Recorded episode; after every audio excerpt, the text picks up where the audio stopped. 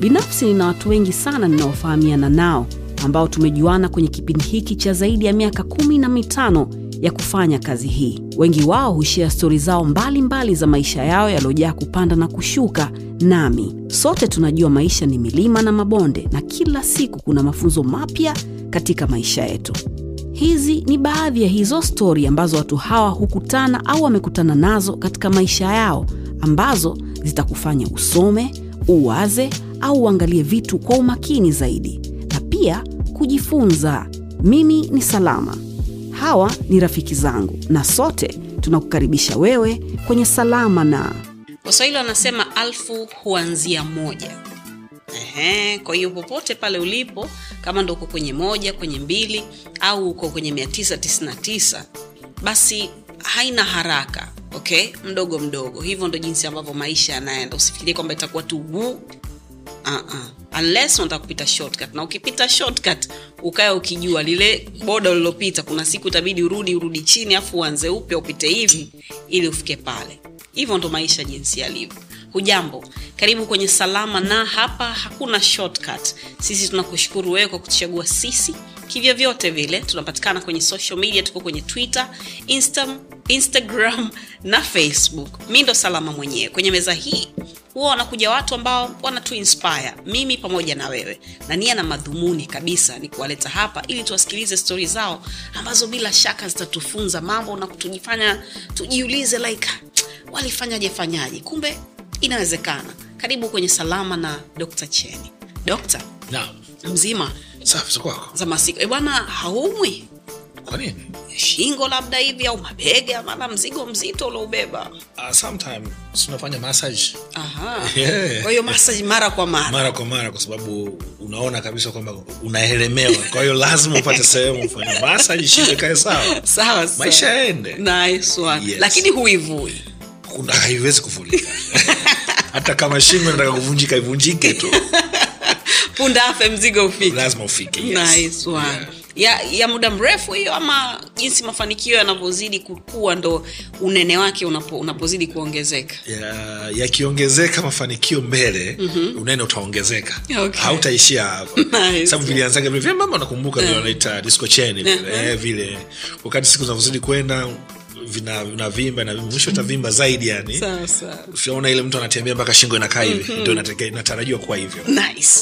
Jina lako lilitokana na, na, na mapenzi yako na cheni pia? Yes. Uvaaji wa cheni ndo limesababisha mi niitwe cheni. Okay. Yeah. na hukuweza kukataa? Na unakataaje? Na mi ndio cheni mwenyewe. Vijana wa siku hizi nao pia wanapiga hizo. Eh? Ehe, yani wengi na, na, na wao wameadvance yani hawapigi tu cheni ya ya gold Yeah. wanavaa siku hizi ma, ma, ma, ma diamond hata kama sio ya ukweli lakini crystals ambazo zinang'ara yeah. mtu hata akiwa kule unamuona mengine ameweka kwenye meno nini yeah. wewe unadhani nani alikufundisha kwamba bwana ustaa au unadhifu tuseme ni kuwa na kicheni chako kimoja hivi ambacho mtu akikuona anaona kabisa kwamba huyu mtu? Hapana hamna mtu alionifundisha chochote. Nimejikuta tu na mimi napenda kuvaa cheni mi nimeanza kuvaa cheni kabla sijawa star. Yeah. nimeanza kuingia kwenye game nikiwa tayari na cheni shingoni. Kwa hiyo haikuwa ya dhahabu lakini ilikuwa tayari na cheni. Kwa hiyo kadi siku zinavyozidi kwenda kwa sababu ndo mapenzi yangu. Kwa hiyo nikaa nakwenda nayo kadi siku zinavyozidi kwenda. Nice. lakini sipendelei kuvaa nyingi nyingi. Sijui huko baadaye.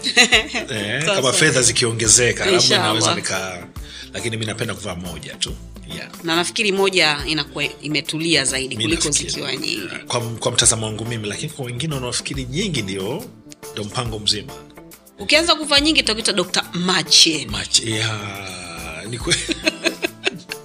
lakini until then wewe ni dr Dr. chen Chen. okay Moja, yeah. dokta ushawahi kukutwa namaanisha kukutwa kwenye kukutwa kwenye nini eh? yaani hukutarajia lakini ndo umekutwa tena. Ana wateja ya mtu amekukuta ume mfano kama kipindi kile cha mwezi wa ramadhani kuna kipindi fani kuwa nakula mchana nikakutwa na ustazi wangu. Kwa hiyo nimeshawai kukutwa mara moja ya. Na kukutwa pengine na, na, na wifi yangu nyumbani kwamba message labda za ulomsevu mteja. Yeah, mshukuru mungu hivyo vitu sipo sana kwao siwezi kukutwa yani sitarajii Okay. ya lakini pia tuna tuna utaratibu yani wa kuaminiana na mwenzangu anaweza akatumia simu yangu anaweza akatumia simu yake kwao hilo halina shida mm. ndio wiki wiki iliyopita mm. nilikuwa kwetu zanzibar eh, tukawa tunazungumza jinsi ambavyo wazazi wetu eh, wame, wame, wanaweza au wameweza kukaa kwenye mahusiano yao na, na, na watu wao labda babaangu babangu na mamangu kwa muda mrefu sana. Okay. miaka 40 miaka 25 30 yani hivyo. Pengine mpaka mmoja anapotangulia mbele ya haki then wanaendelea na mambo mengine.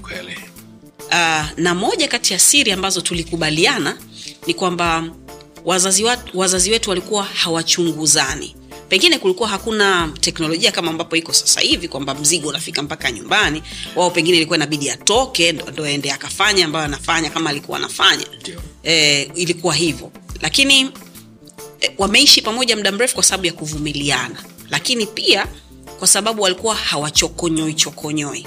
Kwa mfano marehemu mjomba wangu abudu mungu amrehemu yeye alikuwa akija nyumbani kwetu kwa dada yake unajua kwamba mjomba anakuja toka yuko mtaa wa saba kabla hajafika nyumbani. Ndio. Salamu zinafika nyumbani kwamba mjomba anakuja lakini hivyo hivyo unamsikia anavyopigapiga kelele. Anamsalimia huyu kataniana na huyu anamwita nani? Unajua kabisa kwamba mjomba anakaribia kufika nyumbani. Na hivyo ndo ambavyo wao waliishi na wake zao. Kwa hiyo kama mke wake yuko nyumbani labda anafanya kitu kibaya yuko na mtu mwingine. Akishasikia kwamba mumeo anakuja toka mtaa wa saba atarekebisha vitu ili mume wake akija anakuta yuko vizuri. Unadhani kuna kuna ukweli wowote juu ya hiyo? Na pengine hiyo ilisaidia kuwafanya wawe pamoja? Hata kama mtu anafanya upumbavu then kama ana mtu anakimbia alafu mambo yanakuwa sawasawa kwa, kwa, kwa, kwa, kwa tafsiri hiyo of course hizo stori nishazisikia. Hata kuna baadhi ya makabila mengine nasikia huo ndo utaratibu wao kwamba mtu wakati anarudi nyumbani kuna namna ambazo anafanya we huko nyumbani unajua kwamba anarudi. Mm. Lakini hii inatufundisha kwa maana kwamba unapokuwa muda wote Eh, uwe, uwe, uwe tayari ku, ku, kusolve tatizo lako mapema. Kwa maana kwamba kama ulikuwa una ujinga ujinga unafanya basi ufanye ndani ya umakini zaidi. Hmm. na kama unaona huna uwezo ni bora kuacha tu yani kusimama katika mstari ulionyoka, na hii inawezekana ikawa na ukweli kwa sababu ukweli ndoa nyingi za miaka ya nyuma zimekaa muda mrefu sana kama unavyosema miaka 40 miaka 50 mpaka mmoja anapotangulia mm. ni kwa namna ambavyo watu walikuwa wanaaminiana na kuishi. Lakini kwa sasa hivi mtihani kidogo. Haswa hizi simu zetu simu imekuwa mtihani sana. Okay. Ya kwa sababu kuna rafiki yangu mimi sitaki kumtaja kwa jina simu ndo imemwachanisha yeye na mke wake. Na walikuwa wamekaa katika uchumba zaidi ya miaka saba lakini wameoana wamekaa mwaka mmoja na baada ya kuoana nahisi yule aliyejua kwamba huyu kaoa huyu kaolewa ndo anatafuta namna ambavyo kwa nini mimi hakunioa. Mona kuwa alikuwa anatafuta namna ambavyo ah, yule ameolewa basi hatodumu. Akawa anapiga simu mpaka usiku wa manane. Lakini alikuwa mtu wake. Ali- of course alikuwa mtu wake before ajaingia kwenye ndoa. Kwa hiyo ile imesababisha watu kuvunjika. Hmm. tuache hiyo. Um, juzi kati nilifanya sherehe. Bwana harusi ndo anaingia ukumbini wako kwenye gari na mke wake. Mwanamke anafahamu kwamba mume wake alikuwa na girlfriend ambao tayari walikuwa wanapigishana kelele. Yule mwanamke akatuma message wakati simu akiwa nao mwanamke yule mwanamke yule wa nje. Katuma message wakati ule simu anao mke wake huyo aliyemuoa na anajua mwenzake anaoa? Amejua kabisa kwamba ameoa. Na alichokituma sio kitu kibaya alimwambia tu uh, hongera sana kwa kuoa. Bibio kwa nini umetumiwa message na huyo mtu? Na kwa nini bado umemsave kwenye simu yako? Kwao ilikuwa ugomvi kama kama sio masaa mawili basi masaa matatu. Tulichelewa kuanza sherehe kwa sababu watu walikuwa wanautuliza ule ugomvi pale. Ndo wametoka ku, kuoana tuko hapo tunataka kuenda ukumbini kwa ajili ya sherehe mi nasubiri maharusi waingie. Wazazi wako ndani wageni wameshafika bado maharusi tu kuwakaribisha wawe ndani. Purukushani ilitokea kwa sababu ya simu. Kwa hizi simu bwana mtihani. Mtihani sana. Na sasa part t ya swali. Naam. umeamua ku, kutafuta ndio. sindio eh? simu ya mume wangu au simu ya mke wangu? Hebu hacha niangalie uaga anafanya nini huyu. Mm. unaona ukikuta unachokitafuta unaondoka. Hasa wanasema mwana kulitafuta mwana kulipata. Sasa utachagua mwenyewe kwa sababu kwa nini utafute? Dhamira yako ni nini? Unakitafuta nini? Eh? unataka kuona nini au unataka kujua nini? Kwao utajikuta tu kwamba una, unaweza ukajikuta kwamba ndo una, una, unaondoka hivi hivi kwa sababu ulichotaka kukijua umeshakijua. Mm. yeah. so utayari sasa 'Cause unaweza ukajua Yeah. sawa eh? Aha. ukauliza ndio ukaambiwa ndio mm. eh? uh-huh. alafu ukashindwa kuacha yeah. sasa kwa nini ujue wakati huwezi kuacha Huwezi- yeah. why kwa nini unatafuta alafu ukishajua and then unaendelea kuishi kwamba ana mtu mwingine bwana lakini ndo mme wangu au ndo mke wangu instead of ana mtu mwingine hawezi huwezi kuwa na mimi Yeah. kwa sababu una mtu mwingine. Yeah.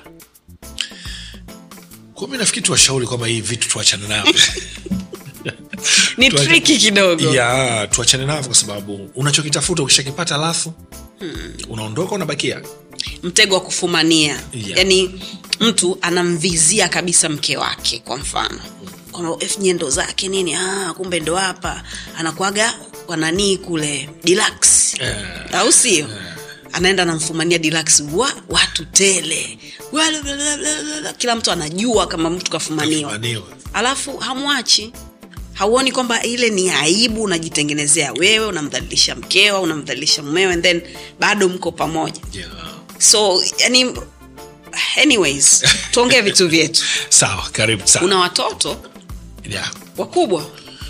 Uh, na watoto wakubwa eh, mwanzoni wakati na kabla sijaingia huku mm. zile wanasema mazoezi yale ya ya ndoa. mazoezi kama tutaweza eh, kwamba una una unachukua ng'ombe wa maziwa na ng'ombe wa wale wa, wa kuzaliana. Je nikichukua nitazalisha? Mtambo utazalisha? Unakuwa una testi kwanza kabla ujaingia una testi mtambo. Kama unafanya kazi vizuri yes wangapi unao wawili. Watoto wawili. Yeah, wao lakini huku baada ya kuingia na watatu. Okay. So una watoto watano? Yeah. mashallah. Umri wao? Uh, kwanza ishiri na nne wapili ishiri na mbili alafu hao wengine wadogo sasa baada ya kuingia kwenye nani. Mm. okay. Unadhani jinsi ambavyo unawalea watoto wako mm. ndo ambavyo wewe ulikuzwa au wewe uko uko kwenye details zaidi kuliko ambavyo wazazi wako walikukuza wewe? Um, watoto wetu sahivi tunawakuza vizuri sana. Sisi tumekuzwa katika mazingira magumu sana. Eh, maana eh, kipindi kile huwezi of course shule za kulipia zilikuwepo lakini lazima uende ma, malezi yetu lazima ukasome shule za serikali. Mm. Lakini sasa hivi na sisi tuna tuna- jinsi tunawakuza watoto wetu tunaangalia shule gani akasome eh, kwa gharama yoyote na uko tayari kumlipia. Lakini sisi wazazi wetu kipindi cha nyuma najua elimu ni elimu tuende mradi tu umepata elimu maisha yamekwenda. Hawakuzingatia sana kwenye upande wa elimu. Lakini sasa hivi naona watu wengi wa, wa miaka hii wanazingatia sana watoto wao kupata elimu. Oscar oscar unamjua? Eh? oscar oscar. Oscar oscar ni E, mwanahabari habari za michezo yuko pale efm. Ush, ushamfahamu? Namfahamu kwa kusikumsikia kwa kwenye Okay. sijawahi kuonana naye. Oscar oscar alikuja hapo akatoa hoja moja ambayo ilinifikirisha kidogo. Eh, kuhusu hili jambo ambayo tulikuwa tunalizungumzia. E, kwamba sisi tuisoma kwenye shule za serikali shule za kata.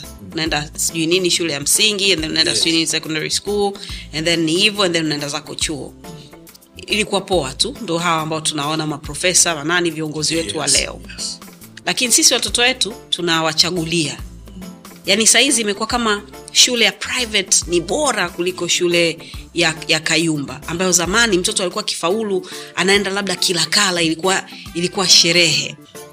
Wapi unadhani kumekosewa? Mpaka siku hizi imekuwa kwamba e, mimi mtoto wangu bwana anaenda sijui nini academy au international school. Na sio secondary school or sijui nini, nini primary school?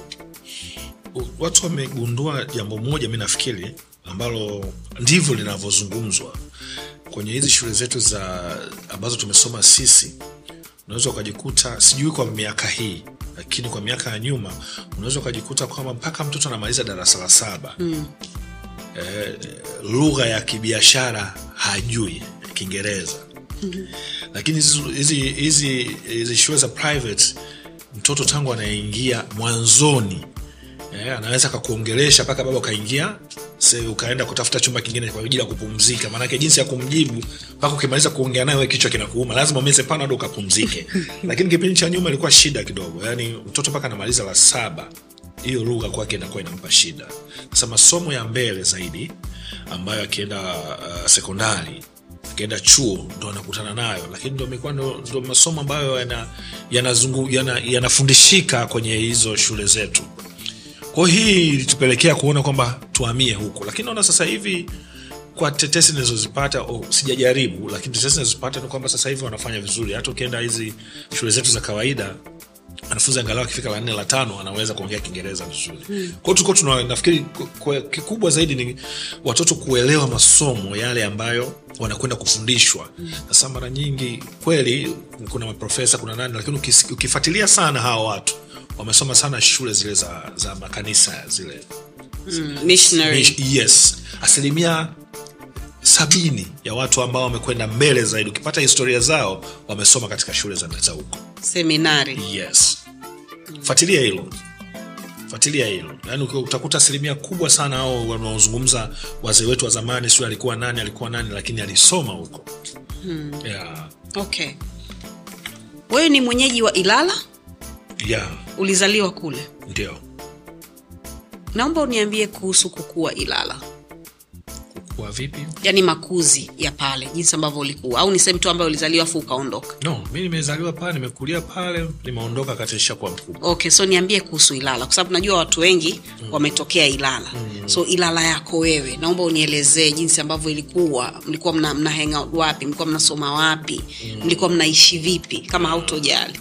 Uh, yeah. of course tulikuwa tunaishi kwa upendo naishi kwa ushirikiano. Unajua katika maisha mitaa yoyote sio tu ilala yaani kuna watoto mnazaliwa pamoja mnakuwa pamoja lakini baadaye wanagawanyika. Yani mnagawanyika. Hawa wanapenda hiki watakwenda hivi. Hawa wanapenda hiki watakwenda huku. Na hawa wanapenda hiki watakwenda hivi. Kwa hiyo kati tumezaliwa tumekuwa wanaopenda uh, starehe walienda na starehe. Waliopenda kujibidiisha waliendelea na kujibidiisha. Waliopenda kuingia kwenye uhuni na kuvuta unga waliingia huko. Kwao kila mmoja aliingia katika sorry, katika eneo lake. Mm. kwa hiyo hivyo eh, ambapo ilala nafikiri sasa na mitaa mingine. Maona lakini pia nimesoma ilala. Ilala hiyo hiyo uh, primary lakini baadaye sekondari ikaenda muslim kidogo pale lakini nikatoka nikaenda morogoro. Kwa hiyo nilitoka nishtari nimeshakuwa na akili zangu.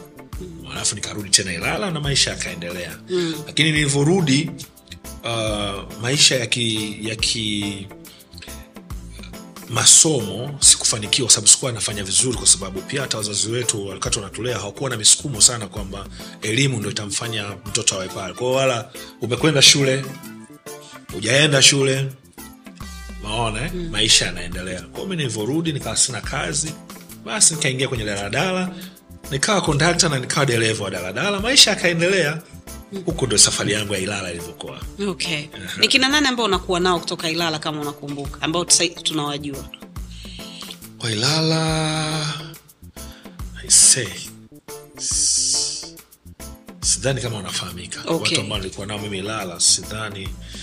Hawaku hawakujiingiza kwenye kufahamika zaidi waliendelea na mambo mengine. Okay. Ndio kwa wazazi hapa umesema kwamba uh, enzi zako wakati unakuwa mm. ilikuwa umeenda sawa hujaenda sawa. Wewe tutajua mwenyewe. Yeah. Yeah.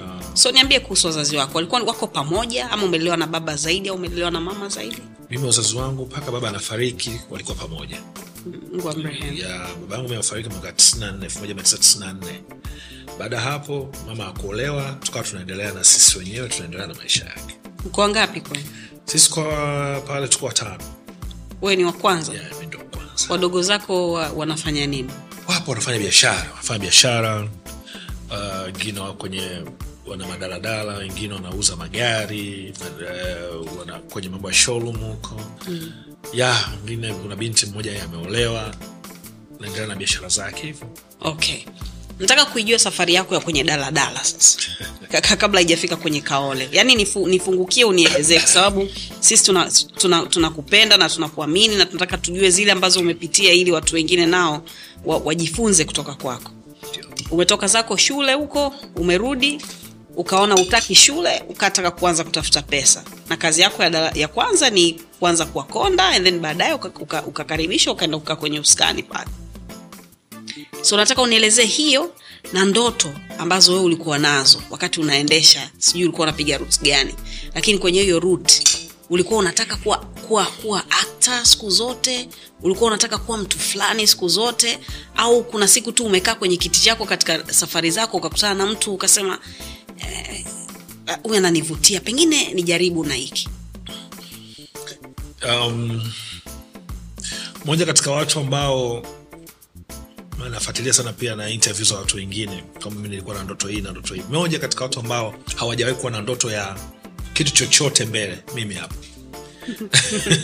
Hey, lazima niwe mkweli. Yani sikuwahi kusema kwamba kwa sababu aina ya maisha ambayo nimeishi sikutarajia hata siku moja kama nitaweza kumiliki hata milioni moja kwa maisha ambayo nilikuwa naishi.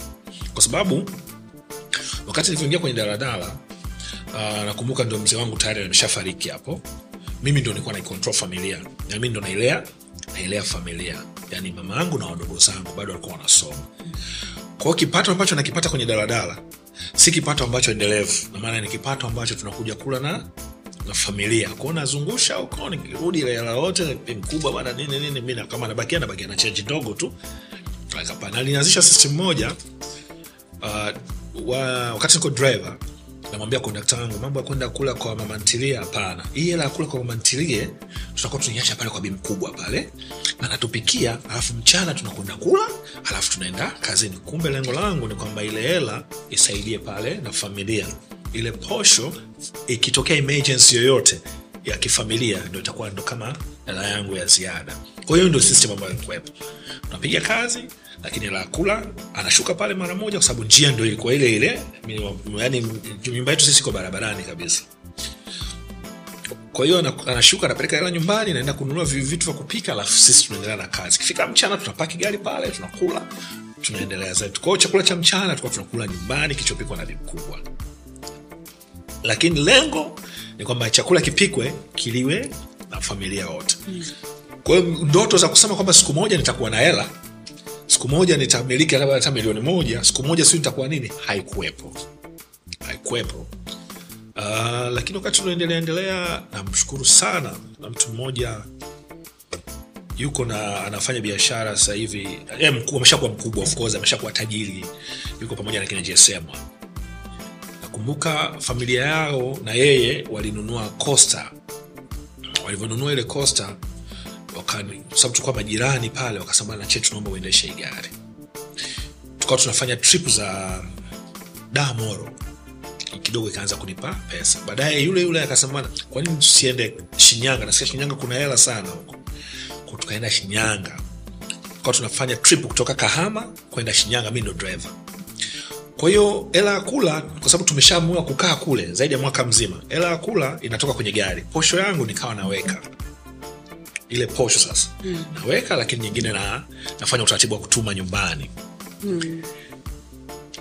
Ili nafikiri ndo imeweza kunisaidia kwa sababu nilipata kamtaji kidogo. Yani pale ndo nilipoanzia baada ya kuwa na kimeki kile, kile kidogo kidogo kidogo kidogo. Nami nilivyorudi nikanunua daladala yangu pale ndo nilipoanza. Da- kiaisi changu kaa kinaendelea na kazi. Ile aisi ya kwanza ikazaa ya pili. Lakini wakati huo sasa na mimi sasa nikawa sasa ndo bosi sasa. Kwa hiyo wazo tena kusema kwamba siu nitakuwa nani linaanza kuja taratibu sasa. Kwamba nataka kumiliki aisi nyingi. Kwao nikaa na make naweka hela yani nadunduliza hela sawasawa kwa matumizi sasa na haya nayaangalia jinsi ya kuyatumia yale. Um, tukaanza na kitu tukaanza kufanya fanya mazoezi ni jioni tufanya mazoezi tufanya mazoezi. Mazoezi ya? Mazoezi tu ya kawaida tu eh, yani. judo nini? Uh, yeah, no vyuma nini yani. Unatengeneza bodi basi siku moja tukasema kwa nini tusifanye tukatengeneza filamu mi na- najiita Sterling sasa. Wakati unajua ukishabeba chuma unajiona wewe ndio tukapata kuna choo fulani pale jirani kinaitwa Splendid. Mungu amrehemu ule maalim talib pale. Walikuwa na rekodi. Na wakati mi na daladala pia nilikuwa na mzee mmoja naye pia ameshafariki. Alikuwa na Land alikuwa ameniomba nimsaidie kufanya fanya service. Sababu nilikuwa mtundu mtundu. Nachukua ile napelekea mafundi yani yeye alikuwa bizi alikuwa anafanya kazi TANESCO. Nikakuta ile group wako sehemu wanakula wakitoka kula wanaenda kokobichi kushuti nikaangalia nikaanza kuona wale rafiki zangu wale wa Ilala Ilala wengi wako pale wanaenda kushuti vipi sasa kuna movie tunaenda kushuti wakati huo tunatumia kamera fulani zinaitwa super VHS makubwa hivi alafu mtepu lake kama picha sijui hizi. Ndo inaingizwa mnaenda mna rekodi sawa? Nikaambia mi nitawapa nitawapeleka kokobichi nataka nikaone jinsi wanavyofanya tu wanavyo act kwayo nikawabeba katika landrova langu mpaka Coco Beach. kufika Coco Beach wakati wanafanya zile shooting pale wanashut wanakwenda wanarudi wanakwenda wanarudi nikapendezewa. Ah, kapendezewa akasema hii mbona kitu kama kizuri sana? Akasema na mimi nataka nionekane. Sasa nitaonekana vipi? Subiri. Naweka hivi kamera kamera wanaanza kushuti hivi Coco Beach pale wanaanza kushuti wanaanza kuongea tu mi nikatoka hivi kakatiza kwenye kamera. Sijaambona mtu yote ni mradi tu nitokee kwenye nini? Shoti. Kwenye shoti alafu natembea sasa ile unajua? Mazoezi mazoezi Ah. kimazoezi ile. Nilivyokatiza kasikia director sema cut. Ujamaa kakatiza vizuri sana yani unajua uwezi kukaa sehemu yenye, yenye mkusanyiko wa watu Alafu asipite. haiwezekani haiwezekani. Eh, bwana unaweza ukairudia hiyo ili tuweke kamera upande wetu tukushuti yani. Basi sasa ndo chanzo cha kuingia ilikuwa hivyo. Kwa kuanzia pale "Ah, jamaa akatembea vizuri sana bwana. We vipi kama vipi uje basi pale splendid eh? uje pale splendid nini? Wakati huo pia nilikuwa na uwezo wa ku- kuandikaandika hadithi. Kabla sawa. Nikaamua niende splendid siku ya inaofuata nikaamua niende saa nne mi saa mbili niko pale hata chuo akijafunguliwa nawasubiria kwa hiyo safari yangu ilianzia hapo ya, ya nice. kuingia sasa huku kwenye uigizaji yes na na na na maswali mawili lakini kwanza taka turudi nyuma kwenye swala la kudunduliza Yeah. yeah? e, hela ambayo ulikuwa unaipata ndo ambayo ilikufanya ununue haisi yako ya kwanza daladala yako ya kwanza and then baadaye ikajizalisha ukapata ya pili and then ukawa bosi si vijana wengi wana discipline hiyo cheni. Kweli. heshima hiyo ya pesa. Kweli. mimi mwenyewe na struggle. Na save lakini na struggle kwamba da kwa sababu kila unapopata hela kuna kitwa cha cha hapo hapo ambacho inabidi ukifanye. Au tamaa. Unajua kuna wazungu wanasema need na want. Au sio? Yeah. do you need it? Kama ni need fanya. Kama ni want kwa ajili ya roho yako tu then inabidi kisubiri kuna mtu ambaye aliku, alikuambia inabidi ufanye hivi inabidi usave. Na ukisave unaificha wapi? Unapeleka benki au unaweka chini ya kitanda au una, unafanya vipi? Um, ulipozungumza hapo tamaa. Alafu nitakwambia kwa nini nilikuwa na save au nilikuwa na save katika staili gani. Tamaa ni kitu kibaya sana. Na ndio maana tunakatazwa sijui kama unafahamu. Inakatazwa sana. Ukijisikia una njaa umetoka hapo unaenda supermarket usiende nenda supermarket umeshiba. Tamaa. Ukienda supermarket una njaa. Dhamira yako ulikuwa unakwenda kununua chocolate lakini utarudi na mfuko umejaa ndazi umejaa mkate kwa sababu una njaa kila kitu unakitamani unajikuta unatumia mapesa bila sababu. Kwao tamaa sio kitu kizuri na nashauriwa tena sana. Unapoenda supermarket usiende na njaa nenda umeshiba. Utakwenda kununua kile ambacho ulichokikusudia. Mimi nilikuwa na najiwekea mashindano mwenyewe. Mi nilifungua kwenye benki moja pale pale jirani lala lakini nilikuwa nafanya hivi na kiangalia kitabu changu. Zamani ulikuwa unani unaandika kwenye yani hela yako unaandika kwenye kitabu. Kwa kuna kama kitabu yani unaandika kabisa hela ambayo umeiweka. Kwa hiyo imeandikwa pale naona da na laki tisa hapa nifanyeje hapa? Ifike milioni. Kwa unajikuta naji, najibidiisha nifike milioni. Alafu nasema hii milioni sasa hapa ilipo nikiichokoza inamaana sina tena milioni. Lazima nitafute hela ya kuifanya hii milioni nisitafune. Kwao mimi nitafanya kila njia nitafute ya juu yake ambayo itakaa ili kuzuia ile milioni si kwa sababu nikienda kuchomoa tena elfu kumi milioni haitakuwepo kwao natafuta hata elfu thelathini elfu arobaini ya kuweka pale ili angalau siku nikipata shida nikichomoa ile thelathini au arobaini ile milioni yangu itafanyaje? Itaendelea kubaki. Na ikija hapo sasa nikuwa na hiyo kitu ndani ya nafsi yangu nikiona ah, kumbe naweza kutimiza milioni mbili. Kwa nini nisifight unajikuta kwamba nakimbiza na nikipata hela yote nakwenda yani natafuta milioni mbili. Ikifika milioni mbili tamaa yangu inanaambia natamani ifike milioni tatu ko huko ndo nilipokuwa nafanya. Mm. yeah. najihini najibana. Yani kuna baadhi ya vitu nasema hapana. Situmii. Mimi mpaka watu walikuwa nasema "Ah, jamaa baili huyu. Sababu nilikuwa na, na simu kipindi hicho na simu lakini kava ile imekatika. Nilikuwa nafunga na raba bendi yani simu yangu kwenye zile batani zile zote zile zimefungwa na raba bendi kitaka kupiga navuta zile raba bendi alafu na mona eh?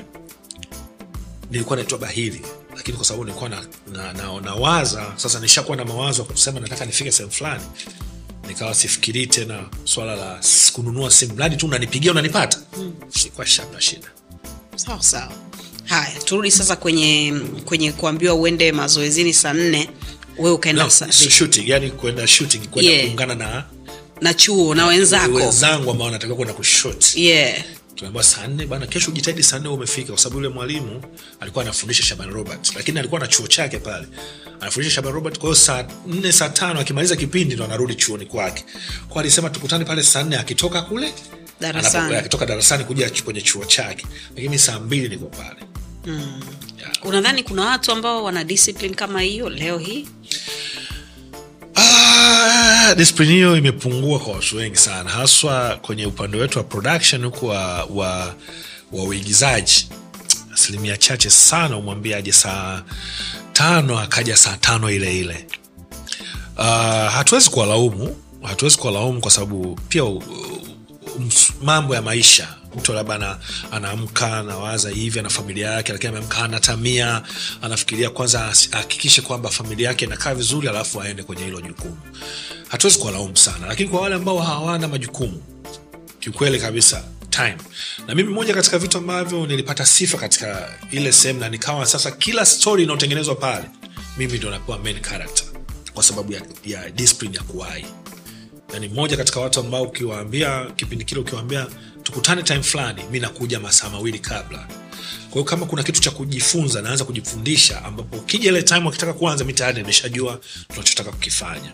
Kama sasa hivi tunatumia script. Mm. zamani tulikuwa tutumie script. Zamani ulikuwa una, una, free, una, una, una, freestyle una freestyle Yes, yeah. so taka una free throw wewe na salama hapa eh, ndo hivyo umekutana nao utakuwa mtongoze lakini mwisho wa siku anatakiwa akukatae kwa hiyo utakasirika utaondoka kwa hiyo mnaenda hapo ambayo haikuwa mbaya lakini ilikuwa mbaya kwa sababu uh, ukiambiwa cut kamera zikibadilika ukitakiwa kukutana kufro vile vile mm. unapotea yani yale maneno uliokuwa umemtongozea mwanzo Huna. huna tena yes. yeah.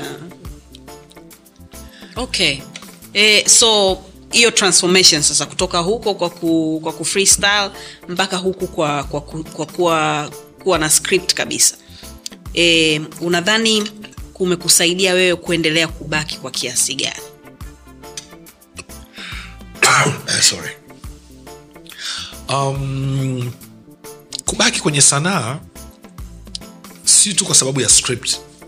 Na kubaki kwenye sanaa si kwa sababu ya uh, sijui tusemeje lakini sio sababu ya script. Kubaki kwenye sanaa ni namna ambavyo wewe pia sanaa unavyoipeleka yani uh, unaipeleka na kwa jamii na jamii imekupokeaje? Kwa sababu kuna wengine tuliokuwa nao hawapo. Yani sanaa ilimkataa au wananchi walimkataa kwa hiyo kila mmoja na nafasi yake. Waliokubalika wakaenda waliokataliwa wakabakia wanaendelea na shughuli zingine. Mm. yeah. Okay. In, inakusikitisha? Haina shida. Yeah. unataka kuendelea kukohoa? Uh, nikihitaji nitaomba ruksa nitoke pembeni. Tuendelee sawa. Yes. Inakusikitisha kwamba kuna watu ambao ulianza nao? Yeah. e, ambao ulikuwa unaona kabisa huyu hodari. And then akashindwa katikati ya njia uh, na hamkuendelea Uh, of course inasikitisha kwa sababu zile dhamira ambazo mlizokuwa nazo tangu mwanzo na kuona kwamba tunatakiwa kufika sehemu fulani unaona mwenzio kabisa kwamba hajafika. Lakini ndo hivyo katika safari huwezi kuwa wote katika safari moja. Hmm. na ndio maana hata kwenye kuzaliwa katika familia kuna wengine watabakia kuna wengine watatangulia yani kila mmoja na, na mwenyezi mungu alivyompangia naweza kusema. Okay so kutoka uh, chuoni pale splendid mpaka kaole hiyo ilikujaje? Ya Splendid na, na kaole. Ni, ni mungu tu anataka kutoa sehemu fulani. Yani kuna sehemu nakuwa kama daraja. Lazima upite ili uende mbele. Kulikuwa kuna mtu alikuja anaitwa crisant mwenga. Mm. crisant mwenga aliingia pale alikuja kwa ajili tunataka sasa kuingia sasa rasmi mzigoni yani rasmi. Crisant mwenga alikuwa ni mmoja katika kameramani mzuri sana. Kwa mkuu wa chuo pale cha Splendid akamtafuta ili aweze tengenezwa kutu- kutusaidia kutushuti na kazi sasa zianze kusonga mbele. Wakati ametuchukua yule Crescent akaona talenti zetu pale. Lakini wakati huo alikuwa aliokuta pale kina marehemu Chekipala aliokuta pale kila marehemu mama aliokuta pale yeye alikuwa na connection na ITV na madirekta pale. Kaa kumetokea nafasi ya kuingia kule. Je una wasanii? Ule bwana akasema nao naweza kuwapata. Basi akaanzisha kitu cha kuanzisha hicho cha kuigiza cha kupeleka itv kwa hiyo wakawa na grup ameianzisha mmoja katika watu ambao anataka kunitoa pale ni mimi pia akanifata akaniambia bwana tuna group tumeanzisha tumepata nafasi ya itv nyinyi ya kwenda mnashuti mnaenda kutafuta sehemu lakini sisi tumepanda kabisa tumeambiwa tushuti na tupeleke story. Natamani sana kwenye story ambayo nimeandika kila nikiandika na kuona wewe unafaa uwepo pale. Sasa nikifikiria eh, ule uislamu uliokuwa nao huyu mzee hapa naondokaje? Ndio amenitoa yani yeye ndo amenitambulisha mpaka huyu Kristo ameweza kuniona.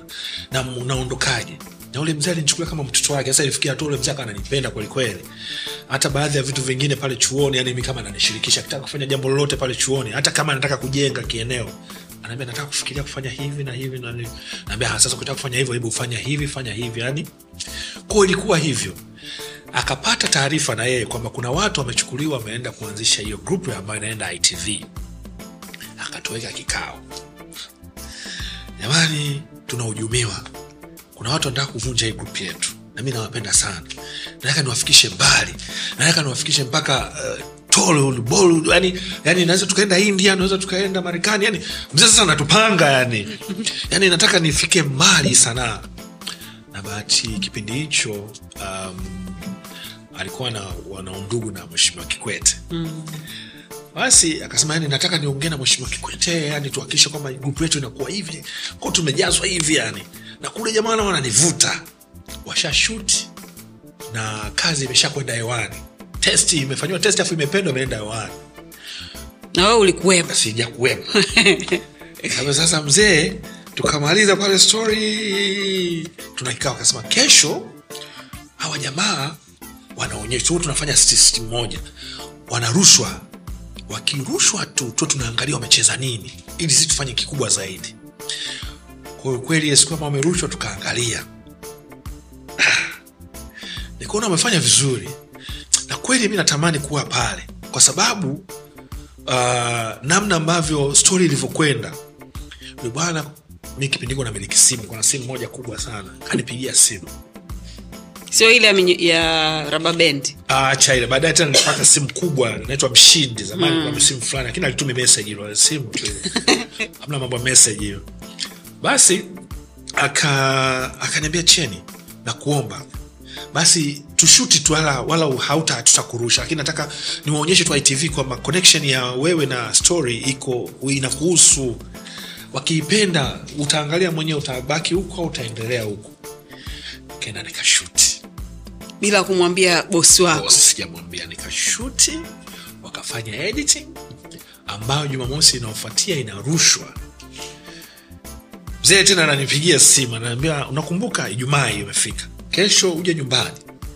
Tuweze kuangalia kwa pamoja tena wenzetu wanaendeleaje.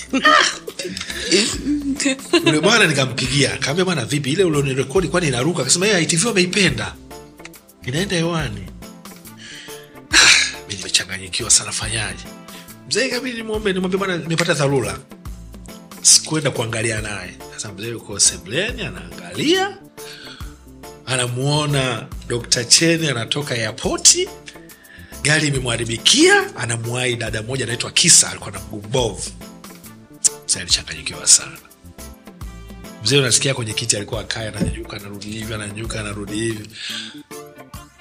Wiki nzima yule mzee ananitafuta mi naogopa hata kuonana naye. Wiki nzima matokeo yake maskini ya mungu ma, nafsi yake tena ikaanza kurudi taratibu akasema hapa inabidi tutafute mtu ambaye angalau anafanana na cheni. Tumweke katika nafasi ambayo alikuwa na, kuna stori ambayo alikuwa inashutiwa pale. Ukamtafuta mtu mmoja anaitwa chekibudi wailala. Mm. kwa akasema bwana bora tumchukue huyu angalau anafanana na cheni kwenye stori yetu ataendelea nayo. Kwao mimi safari yangu kwa ya, ya kisanaa sasa kuendelea tu hapo sasa ndio ilikuwa safari hiyo baada ya kunitoa kwa ticha yule krisat mwenga nikawa na krisat mwenga na kuendelea. Mm. ya, nikaendelea mpaka elfu mbili na elfu mbili na tano nafikiri. Elfu mbili na tano? Ya elfu mbili na tano. Yes mpaka elfu mbili na tano. Okay tusimame tu, hapo kwenye elfu mbili na tano. Nataka turudi kidogo. Uniambie jinsi ambavyo ulikutana na, na, na, na yule bwana sasa baada ya kumkimbia kwa, kwa wiki moja. And then uh, ukakutana naye.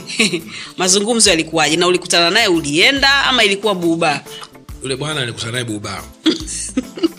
Nasema kunywa chai mzee huyu hapa. Mzee alikuja moja kwa moja. Mi nikajua batanikwepa unajua amna kukwepa. Mwanangu cheni. Mwanangu cheni wewe ndio kula kunifanyia hivyo? Nashukuru sana. Nashukuru. Lakini ile nashukuru yake of course ameongea kwa asira lakini oh, sina cha kumwambia. Namwambia siwezi kumwambia samahani siwezi kumwambia chochote kwa sababu nimemsaliti katika hatua ambayo ya uangalizi kwamba tunaenda kuangalia. Hata kwenda kuangalia yenyewe nimemtoroka. Kwa hiyo unamwambia kitu gani kwa huko ndo tulipokuwa. Kwa hiyo tukawa tuna yani tukionana yani mi nikimwona yule mimi na- nakula kona. Yani nimejikuta nilikuwa namwogopa tu. Lakini baadaye mambo alivyoendelea tena nafikiri na utu uzima naye akaona wacha tu nimsamehe. Kwa tukawa tunaendelea kama familia tena. Okay. Yes. That's nice. kwa hiyo hiyo iliisha. Iliisha yes. Hivyo ni moja kati ya vitu ambavyo binafsi vinanitatiza sana. Um, mimi sipendi kuwa na deni yeah? Yani kama hiyo kwamba nimeshindwa kumwambia mtu kitu huwa inani, inanisumbua sana. Eh, ni lazima nimwambie mtu kitu kama siwezi. Hata kama kitauma kiasi gani hata kama kitaniuma mimi kiasi gani na yeye kitamuuma kiasi gani lakini inabidi tukutane sehemu. Yeah. unadhani kuna umuhimu huo au kuna vitu vingine pengine ndo kama hivyo kwamba you know what iache iende then ikishatulia itakuwa sawasawa au tufanye leo unajua hatuwezi kuenda mbele huku tuna ngedere ametunasa mgongoni. Ipi unaona ni bora kwako wewe? Uh, kiukweli ile ya kusema wache liende itakutesa sana kwa sababu itakuwa ina inakukula kimoyo. Yani, yani kila ukimwona mtu roho inafanya pa. Ni fadhali uende muumie siku moja. Yeye aumia au wewe umie kwa mara moja mweleze mtu ukweli jambo liishe. Kuliko kukaa nalo wewe unateseka naye anateseka. Litamtesa nayo litakutesa. Lakini mkiamua kulimaliza siku hiyo unajua kabisa litakutesa kwa siku hiyo na siku ya pili na siku ya tatu maisha yataendelea lakini tayari umeshalimaliza. Lakini la kukaa nalo muda mrefu ah, tayari sana. Unaweza ukapanda daladala yeye anapanda unashuka kwa dirishani. Yaani hivyo sasa utaishi maisha namna hiyo mpaka lini? Yes. okay elfu mbili na tano. Enzi hizo zilikuwa za moto sana kwenye sanaa ya uigizaji. Yeah. enzi hizo zilikuwa za kukutanisha familia pamoja. Yani ikifika saa tatu usiku sisi watoto wa uswahilini watu wote wako kwenye tv baada ya taarifa habari kwa sababu kuna mchezo unaanza. Ambao watu wetu wa mtaani wanashiriki au hata kama sio watu wetu wa mtaani lakini ni kama sisi yani ndo ambao wanacheza hiyo michezo. Kwa hiyo ilikuwa maarufu sana. Na hizo ndo enzi ambazo nyinyi mlikuwa mnashikilia. Ni kama sio mchezo huu basi ni mchezo Yes, huu. Yani kulikuwa yes. kuna cream ya watu ambao walikuwa wanafanya vizuri sana. Mlikuwa mnalipwaje kipindi hilo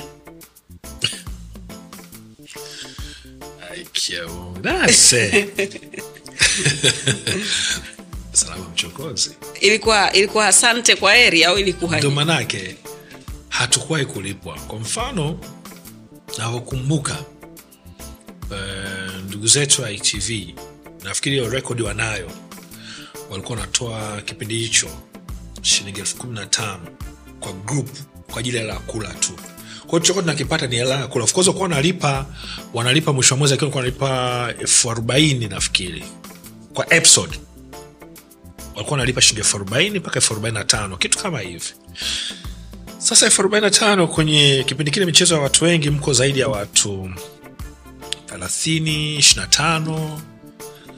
Uh, unagawana vipi elfu arobaini na tano? Course sawa ilikuwa nyingi lakini haikuwa nyingi kihivyo elfu arobaini na tano elfu arobaini na tano tu yani hata iweje hata kama ilikuwa mwaka gani lakini elfu arobaini na tano bado elfu arobaini na tano. Ilikuwa ikidhi. Na ndo maana hata wenzetu walikuwa na grupu ya watu wachache. Yani sisi tulitaka tu kwa sababu tulikuwa tuna ushindani na watu wa kenya tulikuwa tunasema walikuwa na mchezo wao unaitwa tausi. Ulikuwa unapendwa sana bongo. Kwao na sisi tukasema ngoja tutengeneze michezo mirefu ya watu wengi kama wenzetu. Lakini kuna wenzetu walikuwa na watu wanne tu kwenye grupu yao.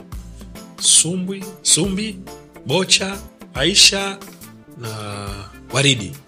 Watu wanne tu. Angalau hao walikuwa wanajua jinsi gani ambavyo wanaweza wakagawana hii hela. Kwa sababu walikuwa hawataki watu wengi kwa sababu wanajua kabisa wakiweka watu wengi jinsi ya mgao itakuwa kwetu ilitupa shida sana. Kwa hiyo tukijikuta unafanya mwaka mzima mwaka mzima ile program ikiisha mnaenda kuchukua ile hela. Hata mkija kugawana gawana unaweza ukajikuta kwa mwaka mzima mpata elfu kumi. Hiyo. Na hiyo elfu kumi yenyewe ndio ambayo alikuwa nakufanya nauli huo unakwenda mazoezini. Kwa sababu sisi wakati tunatengeneza tulivyokuwa tuna group lazima uende mazoezini. Ili upangwe ni lazima uende mazoezini. Kwao mazoezi yalikuwepo ni kuanzia jumatatu jumanne jumatano alhamisi ijumaa. Nafikiri jumatano tulikuwa twende kwa sababu tulikuwa tunaenda kushuti na jumamosi tulikuwa tunaenda kushuti lakini hizi siku zote mazoezini. Na utaratibu wa mazoezini pale unatakiwa uripoti kuanzia saa saba mchana. Huo umeshafika. Kuna chakula pale? Hakuna. Unajitegemea. Unajitegemea. Kwao tuliishi tuli, tuli, tuli maisha ya hivyo. Lakini kwa sababu kitu ulikuwa unakipenda tukawa tunafanya. Um, na faida yake ndo tunaanza kuiona sasa hivi. Yaani ile hela ambayo tulikuwa bora kumbe unajikuta sometime unaweza usipate hela lakini ukapata ukapata experience au ukapata ukapata watu kukufahamu ukapata vitu vingi.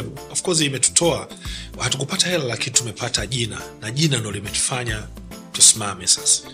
Yes ni kipaji kipi ambacho ulikuwa nacho kipindi hiko ambacho kilipotea tu na pengine unatamani kwamba labda angeendelea kukaza tu kidogo sasa hivi angekuwa mkubwa zaidi ya ya pengine wewe au angekuwa yuko pazuri instead labda alikata tamaa njiani lakini alikuwa yuko vizuri sana.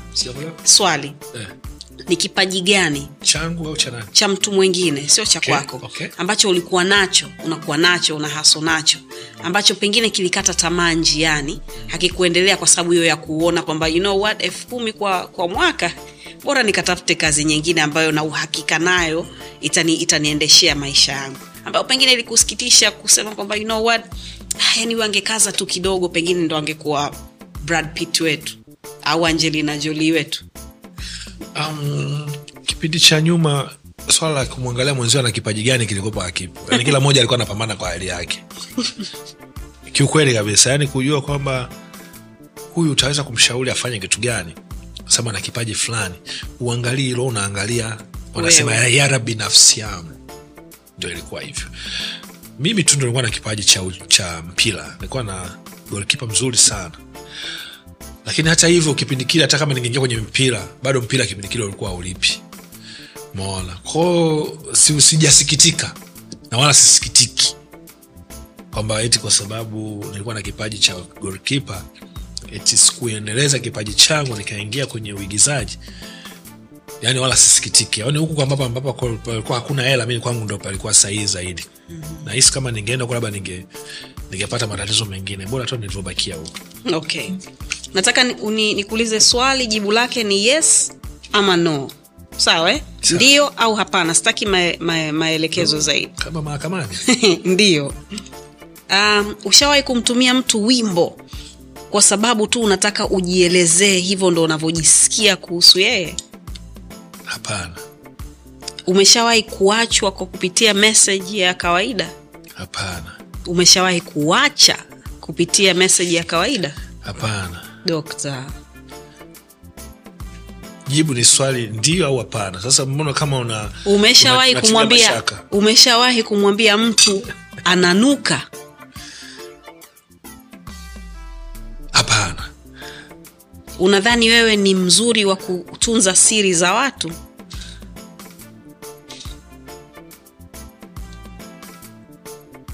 Ndio unadhani unaweza ukaenda jela kwa sababu tu familia yako ipewe dola milioni kumi waishi maisha mazuri? Hapana. Sawa. Miaka kama minne au mitano iliyopita au pengine mitatu elizabeth michael ambaye ni mtoto wako wewe wa kidunia alienda jela alifungwa i think sijui miaka mingapi. Na wewe ndo ambaye ulikuwa mstari wa mbele siku zote. Katika majina ya watu ambao walikuwa wanaweza kwenda kumtizama la kwako lilikuwepo. Ilikuwa ngumu kiasi gani kumwona mtu ambaye unampenda anafungwa kwa sababu ya situation ambayo ilitokea au kitu ambacho kilitokea? Kile kipindi kilikuwa kigumu kwako kiasi gani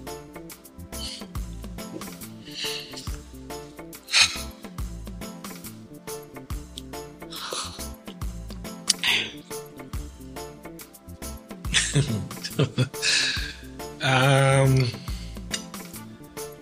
nahisi kwamba sio tu kwa yeye yani kwa yoyote ambaye labda ulikuwa naye karibu. Alafu anapitia katika ma, katika wakati mgumu kama ule. Naweza nikasema eliza mmoja katika watu ambao walipitia katika wakati mgumu eliza alipitia wakati mgumu sana sana. Na uh, tukuwa tuna tuna hatuishi vizuri hatuishi vizuri yani, yani hatuishi vizuri kwa maana kwamba hatuishi vizuri kwa maana ya unakosa raha. Unajua kuto na raha nenyewe ni ku- kutoishi vizuri. Yani, yani unaweza ukawa una hela una kila kitu lakini kama huna raha huwezi kuishi vizuri. Kwa katika vitu ambavyo tulikuwa tunafikiria tuna namna gani yani kila siku tunawaza tunamsaidiaje ili aweze kutoka katika hayo matatizo aliokuwa nayo. Kweli ilikuwa ni kipindi kigumu. Kama kipindi kigumu ambacho yeye alipitia kipindi kigumu lakini na sisi tuliokopo nje tumepitia kipindi kigumu pia kwa sababu ambapo ambapo unakwenda sehemu afu watu wanakukatisha tamaa. Unakwenda sehemu uh, ah, yule hawezi kutoka bana. Yani mtu anafanya judgment kama yeye ndio ndio mheshimiwa hakimu au ndio mheshimiwa jaji. Ah, naangaika bule bwana. Ah, na unasema juhudi zote hizi za kumfaitia huyu binti atoke anasema haiwezekani. Na pia ulikuwa tunamwonea huruma bado binti mdogo bado binti mdogo ndo kwanza maisha hajayajua kwa sababu nafikiri kipindi kile kwa na miaka kumi na saba kitu kama hivi kumi na saba kumi na nane kitu kama hivyo alikuwa bado mdogo. Ukifikiria uh, adhabu ambayo tunaambiwa tunaona da. Kwa hiyo ndio anakwenda kuzeekea huko kwao tukawa tunapitia tuna, tuna wakati mgumu eh, mimi pamoja na mama yake. Lakini tunamshukuru mungu jambo lika uh, lika likatendewa haki kwa sababu mahakama ndio inajua katenda wajatenda. Unajua wao wana experience zaidi kuliko wao watu wengine. Yani kila mmoja anasema lake. Kwao tulipitia wakati mgumu lakini tunamshukuru mwenyezi mungu ipo nje maisha yanaendelea. Okay so personal question ile ile siku ambayo ilo tukio lilitokea ile asubuhi E, ambayo ndo kila mtu alijua. Tukio lilitokea usiku lakini asubuhi ndo stori ikatoka. yeah. ulikuwa wapi? Hiyo uli- uli- uliijua vipi wewe? Um, mimi nimetoka kwenye kazi zangu za umc nakumbuka hiyo siku nimetoka kwenye kazi zangu za umc rudi saa saba na uwezi amini. Saa saba mi- barabara ile ile kwa sababu nilikuwa maeneo ya sinza pia. Barabara ile na nilikuta kuna watu lakini sikuwaza kwanza mi nilikuwa sijui kanumba anaishi wapi. Hilo yani moja katika vitu ambavyo najua anaishi sinza lakini sikujua nyumba anaoishi kwao nilipita pale nikuta watu lakini siku of course sifuatilii mambo ya watu nikaendelea na kwangu. Karudi zangu home nikapumzika. Alfajiri alfajiri eh, nakumbuka mke wangu ndo ananishtua naambia kanumba amefariki. Kanumba amefariki eh. shtuka kwelikweli yani. Shtuka pale. Anza kuwapigia washikaji. Piga simu ziko bize. Simu ziko bize. Hata simu bana hizi habari nazosikia kapigia mtu mmoja akasema hata mimi nazisikia hivyo lakini wanasema ajafa mwili wake umechukuliwa huko mwimbili unaenda kufanyiwa uchunguzi lakini inaonekana tu ameumia lakini ajafa kaambia mbona taarifa hizi za kwamba amekufa bana mi imepigiwa simu. Yani simu yako imeita sana mtu akaamua kunipigia mimi. Mwambie cheni kanumba amekufa. Ndo asubuhi sasa kumesha kucha sasa. Tukaona "Ah, ngoja tukae hatujalala. Tunaanza kufuatilia fuatilia nakuja kwamba kwani amefariki. Na aliyemuua tajiruru mbona hawa kwanza kuwa na mahusiano au wako karibu mimi nilikuwa sijui. Yani kama wana mahusiano nilikuwa sijui kabisa yani hilo swala. Kivipi? Mm. kwao ndo baadaye tukaja tukayajua. Hayo tayari lulu ameshakamatwa. Ndivyo ilivyokuwa. Ulijisikiaje? Ah, of course kanumba mtu wetu lulu mtu wetu. Nijisikia, nijisikia vibaya lakini sasa ndio kitu kishakuwa. Kitu kimeshakuwa. Baadaye kapata simu ya mama yake sasa. Mama yake alipigia simu. Mamake elizabeth au mama kanumba? Yake eliza. Mm. baada ya Eliza kukamatwa cheni uh, amesha sawa kwamba yeye ndo alimleta kwangu lakini cheni wewe ndo mwanangu umemweka kwenye sanaa mwanangu huko amemkamata anasema eti kamuua kanumba. Namtaka mtoto wangu. Ah, nazidi kuona kuchanganyikiwa. Sasa mita nimemwingiza wakati wewe ndo umeni umenikabidhi mwenye of course nilimwona kipaji chake nikamwambia mlete huyu namhitaji lakini kuniambia sasa una, na, uta- Lako hilo la kwako hilo. La, se. Kasikia kwa ustabei tukafuatilia tukakataliwa kumwona hivyo basi ndivyo ilivyokuwa. Okay. Um, baada ya kanumba kuondoka sasa Dio. kama game lilichange kabisa Dio. Yani ikawa sio ile ya sisi kusubiri tena saa tatu kutaka kuangalia au kusema kuna movie ni- nimesikia inakuja yuko fulani fulani fulani haikuwa hivyo tena pengine miaka hii miwili ya karibuni ndo mambo yameanza ku, ku, kuibuka sasa. Yeah. watu wameanza kujilipa na e, wametambu, wameanza kujitambua kidogo. Hapa katikati unadhani kitu gani kilitokea dr chen?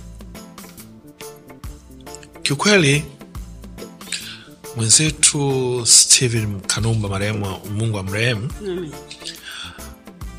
yeye alipata bahati. Yeye alipata bahati. Bahati gani?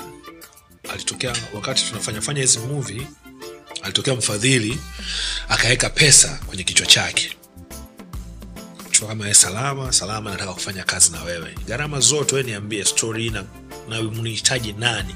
Inagharamikiwa shilingi ngapi? Unamtaka msanii gani? Kutoka wapi? Ela anatoka mfukoni ana produce yule bwana wana, wanauza anachukua kanumba anachukua chake maisha yanaendelea. Kwao mmoja katika wasanii ambao walipata bahati ilikuwa ni yeye na huyu jamaa wakati anaekeza ndo alikuwa anafanya filamu za kweli. Na bahati nzuri filamu zake rei kacheza cheni kacheza antizekel kacheza wema kacheza. Kwa hiyo gemu ilionekana kama ni ya kanumba kwa sababu kwanza quality lakini vile vile locations. Yule mwana alikuwa analipia kabisa location yani anakwenda sehemu story inataka masaki sehemu fulani anakwenda pale anatumwa mtu anaenda kuongea na mwenye ile eneo analipwa inafanywa shooting. Kwa hiyo hata mwonekano wa kazi ambazo zilikuwa zinatoka kipindi hicho zilikuwa zinaonekana siko katika yani ubora uliokuwa wenyewe kabisa. Ndio maana kanumba kanakwenda nigeria sio anamleta nigeria anamleta nani? Kwa sababu fedha ilikuwa inatoka kwa mtu ambaye aliwekeza. Kule kanumba alivyoondoka yule bwana na yeye ndio alikuwa mapenzi yake ni kanumba. Sio mapenzi yake kwenye movie mapenzi yake ni kanumba kwa hiyo ikawa ime zile quality ya zile movies zikawa zime hazipatikani. Na of course zinafanya vizuri. Na baadaye sasa kwa nini game kama kama ikayumba? Ni kwamba pesa ya mtu anatamani kufanya kitu kizuri. Lakini ukienda sokoni watu wanaona mbona zile kazi za kanumba zilikuwa nzuri tofauti na hii kwa sababu wewe umeinvest umeweka labda milioni mbili milioni tatu milioni tano. Lakini ule bwana ameweka zaidi ya milioni ishirini amefanya kazi nzuri. Kwao kazi zile zikaanza kujichuja zenyewe kule sokoni. Yani mtu akiangalia "Ah, mbona equality mbona sauti hivi? Yani ukitaka kusikiliza mpaka usogeze masikio unaongeza sauti baadaye sauti na, umepata sauti unaoitaka lakini baadaye umekaa gafla tu sauti limepanda juu. Eh, kwa sababu ya kutokuwa na standard inayotakikana. Kwao watu wakaanza kuziponda zile kazi. Kwao hata uangaliaji zikaanza kupotea of course. Quality ile na quality ambayo watu walikuwa wanafanya vikawa vitu vile tofauti. Huko ndo tulipoanza kupotea. Okay. Na na kina dada pia. Kwa sababu ilionekana kina dada ni kama wanatumia hiyo kwa ajili ya kujifaidisha wao. Yaani pale kwenye kuact ilikuwa kama dukani ilikuwa kama mnadani. Eh, i know you know. Don't play Ah, down no, with no, me. no, no, mi sijui bana, okay. sijui, sijui. yeah, na, na pia, ndo unaniambia na pia kulikuwa kuna udanganyifu kwamba kava amewekwa mtu fulani. Mm. lakini huyu mtu fulani kwenye hii sinema amecheza pat ndogo sana. Pati ndogo. Hauhisi kwamba vitu kama hivyo pia vilisababisha kwa kiasi fulani watu kutowaamini? Sasa hilo of course kwenye cover pia lilichangia lakini kwa nini lilichangia? Wasanii sasa walivyoona kama zinayumba wakaona wale wasanii labda walikuwa nawatumia kanumba tu wale wale ndo tuwachukue sasa tuwaweke kwenye cover. Mchezesha tu nafasi kidogo kwa sababu uwezo wa kumlipa kwa kucheza nafasi kubwa mtu anakuwa hana. Umeona eh? kwa anamchezesha tu sini mbili alafu anamchukua anamweka kwenye cover. Mtu ananunua ile cover kwa sababu amemuona fulani yuko pale lakini akienda kuangalia anakutana na kitu tofauti. Hiyo nayo pia imechangia. Okay unadhani ukiwa haupo watu wanasema nini kuhusu wewe? Nikiwa sipo mm-hmm. sijui. Kwa sababu sipo kwa hiyo sijui. Dhana ah, sasa mimi siwezi kuweka kwa sababu unajua ingekuwa kuna kuna chawa wangu. Maana siku unasema chawa. Yaani kuna chawa ambayo watu wanakusema hivi ningekuwa na chawa kujibu lakini sipo na sijui amenisema nini. Na chawa huna. Sina. Takuwa nao tu subiri tu. Yes. Unadhani ni sawa mtu kuwa na chawa? Mi naona sawa tu. Mi nitakuwa nao watatu tena. Chawa wa kutosha kabisa chawa maintenance ujue. Wewe vipi? Mi sina chawa. Ah, salama weka. Mi nakwambia. Salama weka. No. Nakwambiaje? Weka. Anza wewe labda unionyeshe njia. Fungua njia alafu uwezijua kitu gani kitatokea. Uh, mi nitajaribu mi nitaweka chawa tatu tena kila upande au si? Kona. hapo itabidi wewe wanne sasa. Eh, pembe zote watimie. Yeah. atakuwa poa sana. Okay. So lately umekuwa maarufu kwa shughuli zako za harusi ambazo unafanya kama host kama mc na nafikiri ile e, platform ambayo ulikuwa umeitengeneza ndo ambayo inakulipa sasa. Yeah. kwa mwezi unaweza ukawa na harusi kama ngapi? Uh, si nyingi mezima kamera Ah, si nyingi. zimezimwa zimezimwa.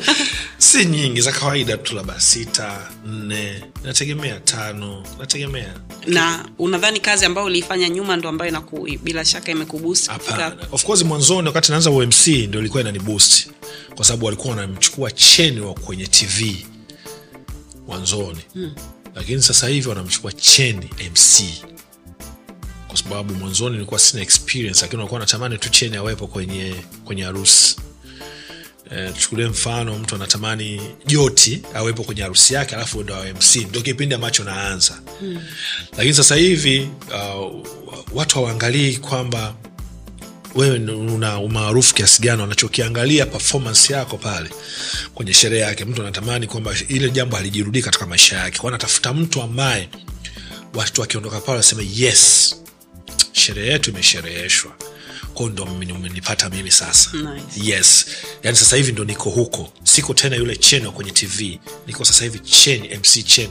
Na hata jina langu awezi mwanzoni wakati una bwana mchukueni yule chen wa kwenye tv lakini sahivi mchukueni mc dr chen. Hivyo. Kwa namna ambavyo nimelitengeneza soko hilo kwa wateja wangu. Na namshukuru mwenyezimungu kwamba nikitoka kwenye ukumbi kama sio simu zitaanzia pale ukumbini basi ni baada ya sherehe atakwamba mi nilikuwepo kwenye shughuli ya fulani naomba ufanye na mimi shughuli yangu. Kwa hiyo hivyo. Okay. So juzi kuwa kuna harusi ya nandi na, na bilnas e, ulihost wewe ndo ulikuwa mc yes. Lakini review ambazo mi nimeziona wakati nafanya e, research yangu ya ya kuja kwenye hii show Uh. hazikuwa nzuri kwa baadhi ya watu. Uh. mimi ukiniuliza nitasema watu hawawezi kuacha kuongea. Uh, ulisikia kitu chochote ambacho kilikuwa kinasemwa? Ya nimekisikia. Kimekufanya ujisikie vipi? Sijajisikia sijajisikia vibaya. Uh, kwa nini sijajisikia vibaya? Wanasema shughuli ilikuwa kubwa ilimshinda. Watu wanashindwa kuelewa wao hawakuwa kwenye kamati. Hivi nilikuwa najaribu kuongea na watu wengi. Hawakuwa kwenye kamati. Um, hawajui kamati imepanga nini. Imetaka show yao iwe vipi au shughuli yao iwe vipi. Uh, lakini pia kama familia wamesema asante umetufanyia kazi nzuri na msikiliza nani ambaye yuko nje. Yeah, yani mtu azungumze huko nje aseme aseme cheni karibu wakati wanafamilia wanasema asante umefanya vizuri. Show iliuzwa kwa Clouds haikuwa tena kwenye harusi. Bahati nzuri hata message au uh, voice ndio maana nakwambia ni shughuli za kifamilia. Mm. nazo na nitaendelea kuzihifadhi. Sina sababu ya kuzitoa hapa na sehemu nyingine lakini nitaendelea kuhifadhi. Hata nenga siku ukimwita utamwambia. Utamwambia nimefanya sherehe ya kina esma dada yake diamond. Mi ndo nilikuwa mc lakini nimeona haikwenda kisherehe imeenda kitamasha zaidi. Mwanzoni kabla haja- haja- hajaamua kuwa tamasha shughuli yake. Akaniambia bro mimi nime, nimeangalia sherehe hii. Kuna baadhi ya mamc kuwa wananipigia simu mpaka saa saba za usiku. Sitaki kuwataja. Wanaomba kufanya hii kazi. Lakini katika simu ambazo nimepokea wewe hujawahi hata kunitumia hata message lakini kila nikikaa nikifikiria na familia yangu na familia tunasema kwamba harusi mtu pekee ambaye anaweza kuifanya harusi yetu na ikasimama vizuri ni dr chen huyo ni esma au bilnas. Okay. Kule nimemtolea tu mfano nimeambia shughuli yako isiwe kama kwa sababu wale walifanya kama tamasha kwao shughuli yako isiwe kama vile wakati bado hajaingia kwa makubaliano na claus wakati alikuwa amekubaingia makubaliano na tv nyingine mm. nikamwambia ukitaka show yako iwe nzuri kama umeweka performance lazima zijulikane. Sio tu msanii amekuja kila msanii anayekuja unasema yule apandishwe. Kila msanii anayekuja unasema yule apandishwe. Testi ya harusi tutaipoteza. Kwao tukijua wasanii wanaopafom wako wanne au sita tunawagawanya. Kabla ya chakula wataimba hawa na baada ya chakula wataimba hawa. Vitu vingine vifanye nini? Viendelee. Bro mi nimekukabidhi sherehe wewe ndo utajua lakini mwisho wa siku baadaye akaja akaniambia bro samani bwana kutokana na nini nini unajua sisi wasanii bwana hii show Clouds wameiomba wameinunua. Kwa show sasa iko chini ya nani? Ya Clouds. kwa maana kwamba sasa sio harusi tena imekuwa kama itakuwa kama tamasha yani itakuwa kama kitu fulani hivi ambavyo wasanii wanakuja wanaimba wanafanya hivi wanafanya hivi wanafanya hivi. Concert. Yewa. Kama. na pale sasa mwisho wa siku ni kwamba ungeandaa concert unajua lazima msanii umlipe. Kwa ajili ya kupata ile performance yake. Lakini pale kwa msanii akija tumpe nafasi kwa sababu akiimba na tv kule iko live kwa hiyo views wanafanyaje? Wanaongezeka. Nikaambia kama imefikia hatua hiyo basi haina shida. Hayo ni maamuzi yenu. Shughuli tunaianza saa ngapi? Shughuli tunaianza makubaliano saa kumi na mbili kamili. Tunasisitizana pale. Saa kumi na mbili jamani vikao pale. Jamani saa kumi na mbili tunaanza shughuli. Ndio ndio ndio. Maarusi waingie saa ngapi? Saa moja kamili. Wakati huo ukumbi tumeambiwa mwisho saa saba. Kibali kinaisha saa sita lakini tumeongezwa lisali moja mwisho saa saba ratiba watu wanasema chene shule ukiuliza nimeharibu nini ati shule nilikuwa napeleka haraka haraka ni matukio nilikuwa si yavuti. Yani matukio nilikuwa ndio yani maoni yao yao wanaozungumza. Kaka, ilikuwa naipeleka haraka haraka. Lakini wanasahau shule tumeanza saa nne.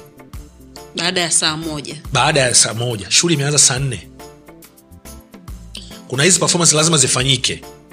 Kuna bendi live lazima ifanye iimbe. Kwa sababu ndio wamelipwa wame, wame, wamelipwa na wao lakini pia ukumbuke nandi ni mja mzito of course ame- ame- amejiachia hivyo kwa sababu ya usanii. Anaweza akacheza anaweza akafanya hivi akafanya hivi sawa. Lakini pia kumsimamisha muda mrefu likitokea lolote nitakalaumiwa ni mimi. Kwa hiyo hivyo vyote vilikuwa vimekuwepo katika pamoja mambo yote hayo. Lakini kwa mtu aliyekuwepo kwenye sherehe anajua jinsi gani ambavyo nimefanya na nilivyopambana lakini kwa mtu ambaye alikuwa anaangalia tu show kwa sababu inaonyesha tu kwenye tv na nini labda akaonyesha tukio fulani hivi hivyo anachukulia vile ambavyo anavyojisikia Mm. lakini hivyo vitu vilikuwa vimezingatiwa kwamba show ilikuwa sio kama harusi ilikuwa kama tamasha mm-hmm. lakini la pili maharusi wameingia saa nne shanifahamu na hizi performance zilizopangwa lazima zifanyike. Lakini pia nandi ni mja mzito mimi kama ndo msimamizi wa pale lazima nihakikishe na control hivyo vitu kwamba sisimame muda mrefu afanye hivi. Mwone vitu kama hivyo. Okay. ilikufanya ujisikie vibaya? Hapana. Kwa kazi yako nadhani haijakuharibia haija mimi kwangu haijaniharibia kwa sababu narudia tena hao wanazungumza aidha ni timu ya watu fulani walitarajia kupata hii kazi. Mm. Mimi binafsi. Yeah. nahisi ni watu wala sio wananchi labda kuna yani hizo clip hizo sio hizo watu wanatengeneza hizo posti kwamba sijui nini nini hizo ni watu wametengeneza. Hata mi naweza nikatengeneza. Kama nina chuki na salama. Naweza kusema salama show yake ni mbovu. Au unasemaje? Alafu nikawapa watu wa social media nikampa hela akaposti kwa mtu anaweza akaanzisha. Mimi binafsi nahisi ni, ni watu ambao walitamani au waliahidiwa kufanya ile kazi alafu wakupewa ile kazi. Mimi ndo nahisi hivyo. Okay. yes. Watoto wako wana, wanajua kitu ambacho unafanya wale wakubwa? Wote wanajua yes. Wana, wana, unadhani wanajivunia wewe kiasi gani? Ah, oh, wanajivunia kwa sababu sindo tunaishi sasa maisha yanaendelea. Lazima wajivunie baba ameenda kazini. Unadhani wanataka kuwa kama wewe? Uh, kila mmoja na ndoto yake ukiwaangalia unadhani kuna mtu kati ya hao ambaye angependa kurithi? Hapana. Kila mmoja yuko na vitu vyake vingine. Okay. Inakuudhi? Hapana hainiudhi. Ujue wazazi wetu zamani akiwa mwanajeshi nataka na wewe ushikamate bunduki. But wewe yani Ah, kila mtu na maamuzi yake. Yani umezaliwa umekuja duniani bado una nafasi ya kusema nataka kuwa mtu fulani. Hmm. ruksa. Ushai kufumaniwa? Hapana ndio kutoka yale maswali hapana na ndio eh? twende kazi. Oh, okay sawa. Hata hata siku moja. Hey, na umaarufu wako wote. Basi utakuwa unajua kufuta wewe. Eh, message au? Chochote kile. Social media imekusaidia kiasi gani katika kazi zako? Um, imenisaidia kwa asilimia kadhaa japo sisi wakati tuna, tunaanza tunaanza uigizaji au tunaanza mambo ya umc mm. havikuwepo hivyo vitu eh, fani zetu hazikutambulika sana kwenye social media. Yani hivyo yani zaidi ya kwenye tv tu lakini sehemu zingine hizo sijui facebook sijui instagram sijui twitter sijui wapi havikuwepo kabisa lakini tulikuwa tunasonga mbele. Lakini sasa hivi naona mambo yote yako kiganjani. Imetusaidia kwa wasiokufahamu wanakufahamu wasiotaka kufuatilia kazi zako wanapenda kufuatilia vitu kama hivyo. Okay. Dokta asante. Hatuna muda mwingi wa kuzungumza vitu vyote hivyo lakini eh, nimependa kujua jinsi ambavyo unajibeba na jinsi ambavyo una, una, unafanya maamuzi yako na jinsi ambavyo ulijiseti uli, uli, uli mpaka uka, ukafika pale ambapo umetaka kufika leo. So una act siku hizi au umejikita zaidi kwenye kwenye umc nina akti lakini nimesimama kwa sababu ya soko. Niko nafanya research uh, nafanya research bahati nzuri na kampuni kabisa ambayo inaandaa content hizo series na vitu vingine vingine. Kwao nilikuwa nafanya research na nafikiri very soon nitarudi lakini kwenye series lakini ambayo nataka niandike mwenyewe niandike mwenyewe nione na vitu vingi ambavyo nimefanyafanya research nimeona watu wanavyofanya nini kwao nataka niandike alafu nione niipeleke sokoni nione watu wanaipokeaje. Mm. yeah. okay. We ni moja kati ya vipaji vikubwa sana ambavyo generation hii hapa pengine haielewi sana lakini mi najua kwa sababu uh, ilikuwa lazima tuangalie. So nakutakia kila la heri asante kwa burudani na hopefully zitaendelea ya? Shukran asante sana. Dokta nawe pia ubarikiwe. Cheni lake linajieleza huyo ndo Dr. cheni. Kwa niaba ya kila mtu mundani take care.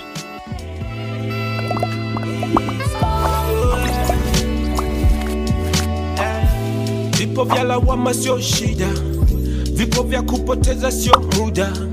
Wenuka na ukimbize ndoto. Ah, ah, ah. kupatia ina maana hukosei kiburi kinafanya tujongei tunaamka wapya kila day yeah, yeah, yeah, yeah. slow ila kufika unawai chozi na mfuta na cry tukipenda na mungu anafurahi yeah. yeah. mimi sihitaji kucomplain sihitaji kucomplain mungu ana bless is okay